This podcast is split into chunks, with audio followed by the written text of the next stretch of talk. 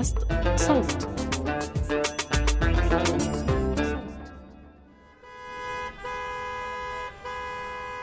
ازدحام السير الصباحي أصبح جزء لا يتجزأ من حياتنا اليومية. وين ما نكون على الأغلب معظمنا مر بهالتجربة المزعجة. منصير نتمنى تفك الأزمة. ما نصبح على دوشة الزوامير. ونوصل على الوقت. ما نتأخر على اجتماعنا أو على محاضراتنا بس هاي المشكلة بطلت محصورة. يعني معظم مدن العالم الرئيسية بتمر بأزمات سير خانقة. ممكن مش خلال كل أوقات النهار بس أكيد خلال أوقات الذروة في تغير ملحوظ بالوقت المطلوب للتنقل وبعدد السيارات اللي منشوفها في الشارع. يعني سواء كنت بنيويورك ولا برلين ولا القاهرة أو دبي رح تواجه هاي المشكلة. بعد سبع سنوات من شغلي بمجال البيئة والتنمية الحضرية لاحظت أنه لساتنا محتاجين نحكي عن البيئة ونناقشها خاصة أنه المحتوى العربي بهذا المجال محدود.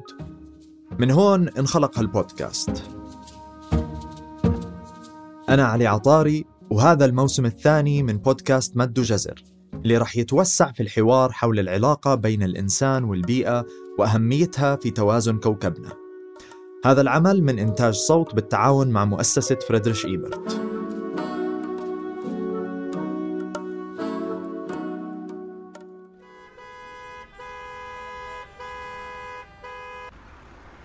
من المتوقع أن عدد السيارات في العالم رح يتجه ل 2 بليون سيارة بحلول عام 2030 ممكن أنه هذا الإشي لا مفر منه لكن كتير دول ومدن عم تحاول تقلل الاعتماد على السيارة لأنه قطاع النقل من أكبر مصادر انبعاثات الغازات الدفيئة في العالم والمساحات والموارد اللازمة لتلبية احتياجات السائقين تستمر بالازدياد ومثل ما ذكرنا في مجموعة من الحلقات تراكم الغازات الدفيئة في الغلاف الجوي بسبب ظاهرة الاحتباس الحراري.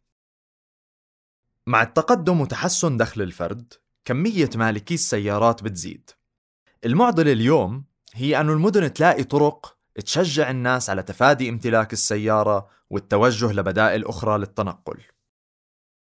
اليوم بدنا نحكي عن مجموعة من هالبدائل مع ضيفنا عمر قنديل.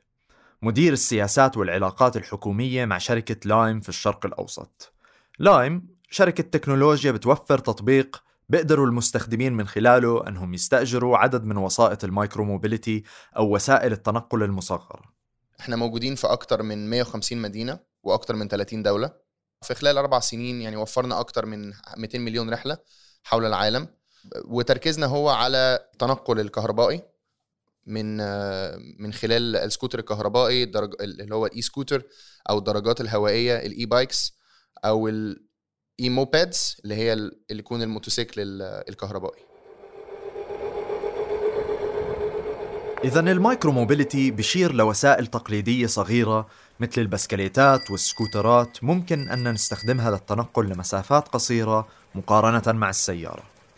اللي تغير بهاي البدائل أنها صارت كهربائية تنشحن وبتتطلب جهد جسدي أقل يعني البسكليت اللي كنا نبدل ونبذل جهد لنحركه الآن صار يتحرك بكبسة زر وهذا بتيح الخيار لشريحة أكبر من الناس أنهم يستخدموه سكوتر الكهرباء طبعا بطل في حاجة أن ندفعه برجلنا وكمان صار يتحرك بكبسة.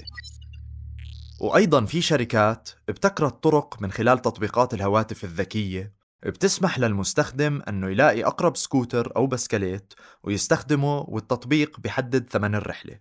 عادة كل شركات التنقل المصغر بتحل بتحل كذا مشكلة. مشكلة رقم واحد هي طبعا الاستدامة والبيئة إن كل الشركات في, في هذا المجال بتدي وسائل نقل تكون آه، أول حاجة صديقة للبيئة وبتساعد المدن على تحقيق أهداف الاستدامة بصفة عامة.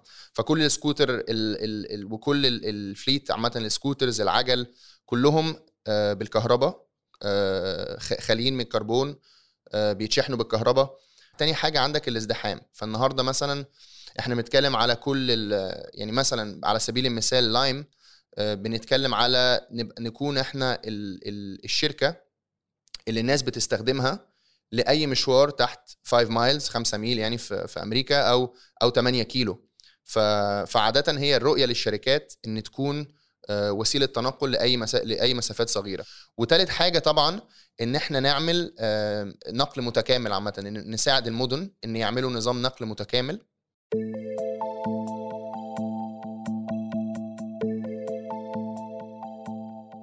منقدر نستنتج أنه حاليا كتير مدن عربية عم بتكون منحازة للتنقل بالسيارات. على سبيل المثال في القاهرة في سيارة لكل سبع أشخاص.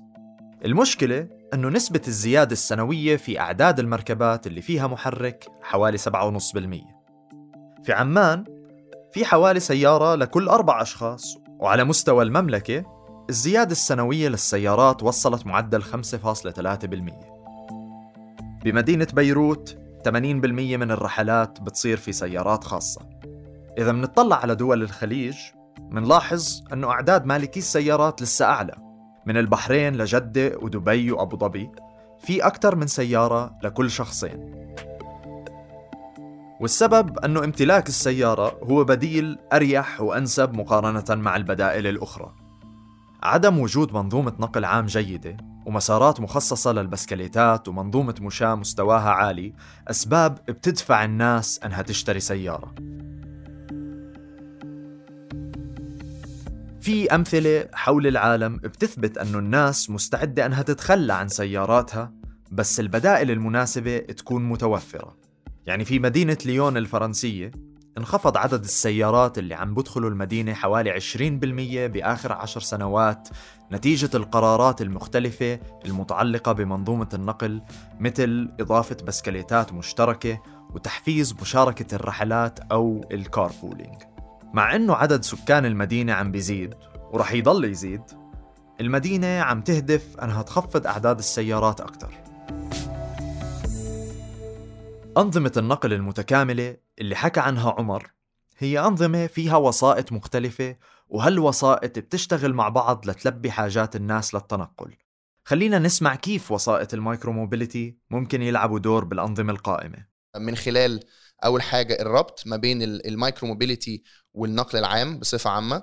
فإن أنت تقدر آه، من بيتك تلاقي آه، أول حاجة سكوتر أو أو عجلة أو أو وتقدر تروح بيها مثلا محطة المترو محطة الأتوبيس آه، وتقدر تروح بيها بعد كده لأقرب حتة لشغلك وتقدر تركب Lime من هناك وتقدر برضه تروح شغلك هناك. فالموضوع آه، عبارة عن كمان بنحل غير موضوع الازدحام والبيئة بندي للناس فرصة إن يكون عندهم نقل متكامل بصفة عامة. والمدن تقدر تدي للمقيمين السياح وسائل نقل متكاملة ووسائل النقل كمان تقدر تكون آه، آه، مش غالية.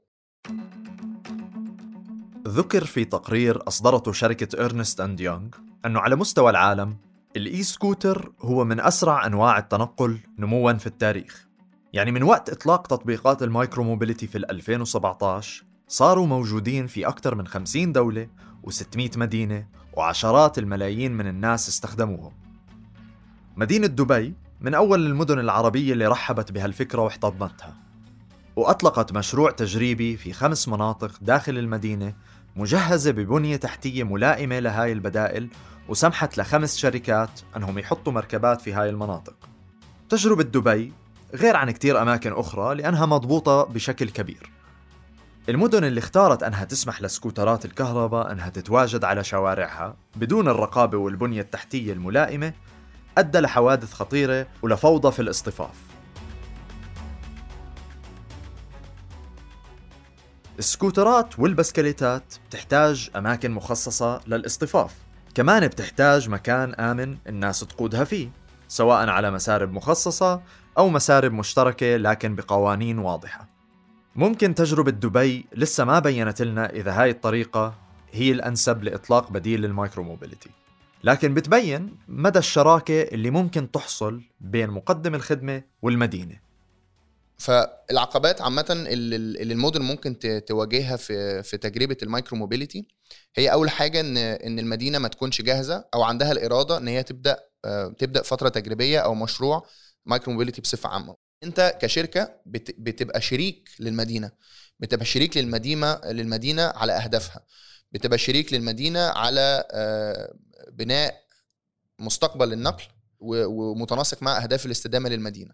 فده حافز كبير قوي للشركات إن أنت ما تبقاش مجرد آه، بتدي خدمة أنت بقيت شريك للمدينة وشريك للمدى الطويل إن أنت تساعد المدينة لأهدافها. وعشان كده بقول لك من الأول ان إن رؤية المدينة وان وإن المدينة يكون ليها أهداف ده بيساعدنا جدا إن إحنا نعرف نتيلر أو نخترع أو نبتكر حلول مخصصة للمدينة دي.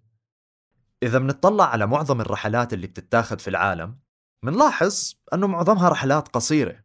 يعني في الولايات المتحدة نص الرحلات اللي الناس بتاخدها طولها أقل من 5 كيلو. ومدن الولايات المتحدة فيها زحف عمراني هائل مقارنة مع باقي العالم. يعني ممكن نستنتج إنه معظم العالم أيضا عنده نسبة عالية من الرحلات القصيرة. ال micro mobility عادة بيحاول يحل مشكلة الميل الأخير. اللي هي بتشير للمسافة اللي ما بين وسائط النقل العام وبداية أو نهاية رحلة المستخدم. يعني المسافة بين موقف الباص وباب البيت على سبيل المثال. اللي عم بيصير على أرض الواقع أن عم نعتمد على السيارات بشكل أساسي لإكمال هاي الرحلات. آخر تطورات كبيرة في عالم التكنولوجيا المتعلقة بالتنقل كانت تركز على السيارات سواء التحول للسيارات الهجينة والكهربائية أو من خلال تقديم خدمات نقل عبر التطبيقات الذكية مثل ما منشوف في أوبر وكريم. المشكلة أنه هاي التغييرات مع كل حسناتها هي ما بتعالج بعض المشاكل الواضحة مثل المساحة المطلوبة للسيارات مقارنة مع أي بديل تاني. يعني إذا بكرة كل سيارات العالم تحولت لسيارات كهرباء لسه رح يكون عنا أزمة سير خانقة. وغير هيك بس نسمع أنه الإشي بيمشي على الكهرباء هذا الإشي مش معناته أنه هو ما عنده أثر بيئي بالمرة. الانبعاثات الكربونية بتيجي خلال كل المراحل المختلفة المتعلقة بالتصنيع وأيضا إنتاج الكهرباء. أما اليوم في تطورات في التكنولوجيا المستخدمة بال micro mobility بتسمح للشركات أنهم يخصصوا حلول للمدن حسب احتياجاتهم. في مدن بتكون قلقانة مثلا من سرعة السكوتر يعني السكوتر بيجي أثناء صناعته بيجي بسرعة بأقصى سرعة مثلا تعال نقول 35 كيلو في الساعة على سبيل المثال أو 30 كيلو في الساعة. ال software بتاع الشركات عامة بيخلي آه، بيخلي السرعة تقل. وعندك تحكم كامل على السرعة اللي السكوتر يقدر يمشي بيه.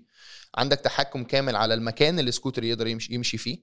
السكوتر لو طلع من حتة معينة ده اللي بنسميه geofencing ده بيحصل إن السكوتر يا بيبطأ بيبطأ تماما بي بي بيوصل لسرعة ولسه طبعا ال trip مش بي مش بينتهي.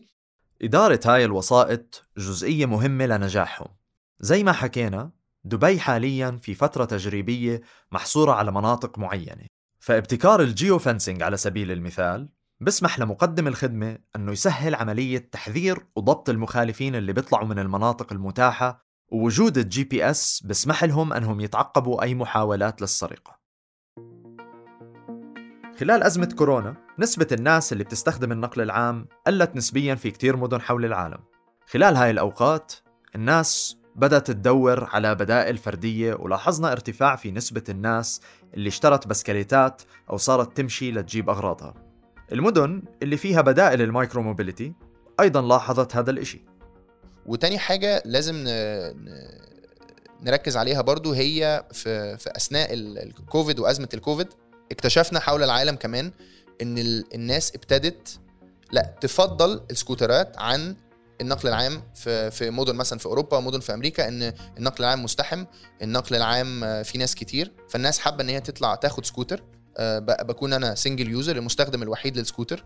ما بيكونش في contact مع ناس تانية. بكون لوحدي. فده آه، بالعكس ده شفنا استخدام زاد في لناس كتير في 2020 أثناء آه، أزمة كوفيد 19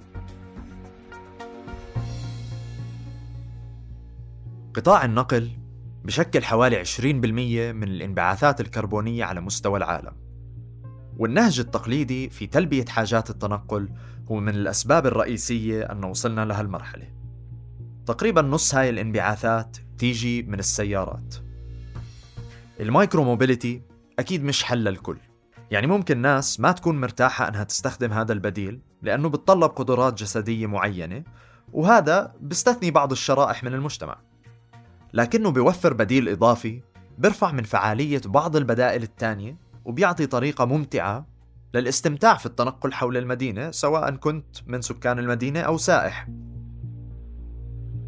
وبالطبع أيضا ال micro mobility أو وسائل النقل المصغرة حتساهم في بيئة أفضل إلنا كلنا. ولكن على الحكومات تشجيع مثل هذا النوع من النقل وتوفير مسارات مخصصة وأماكن اصطفاف في المدن حتى يشجعوا الناس على استخدام وسائل ال micro mobility المختلفة. كل واحد على حسب شو بفضل.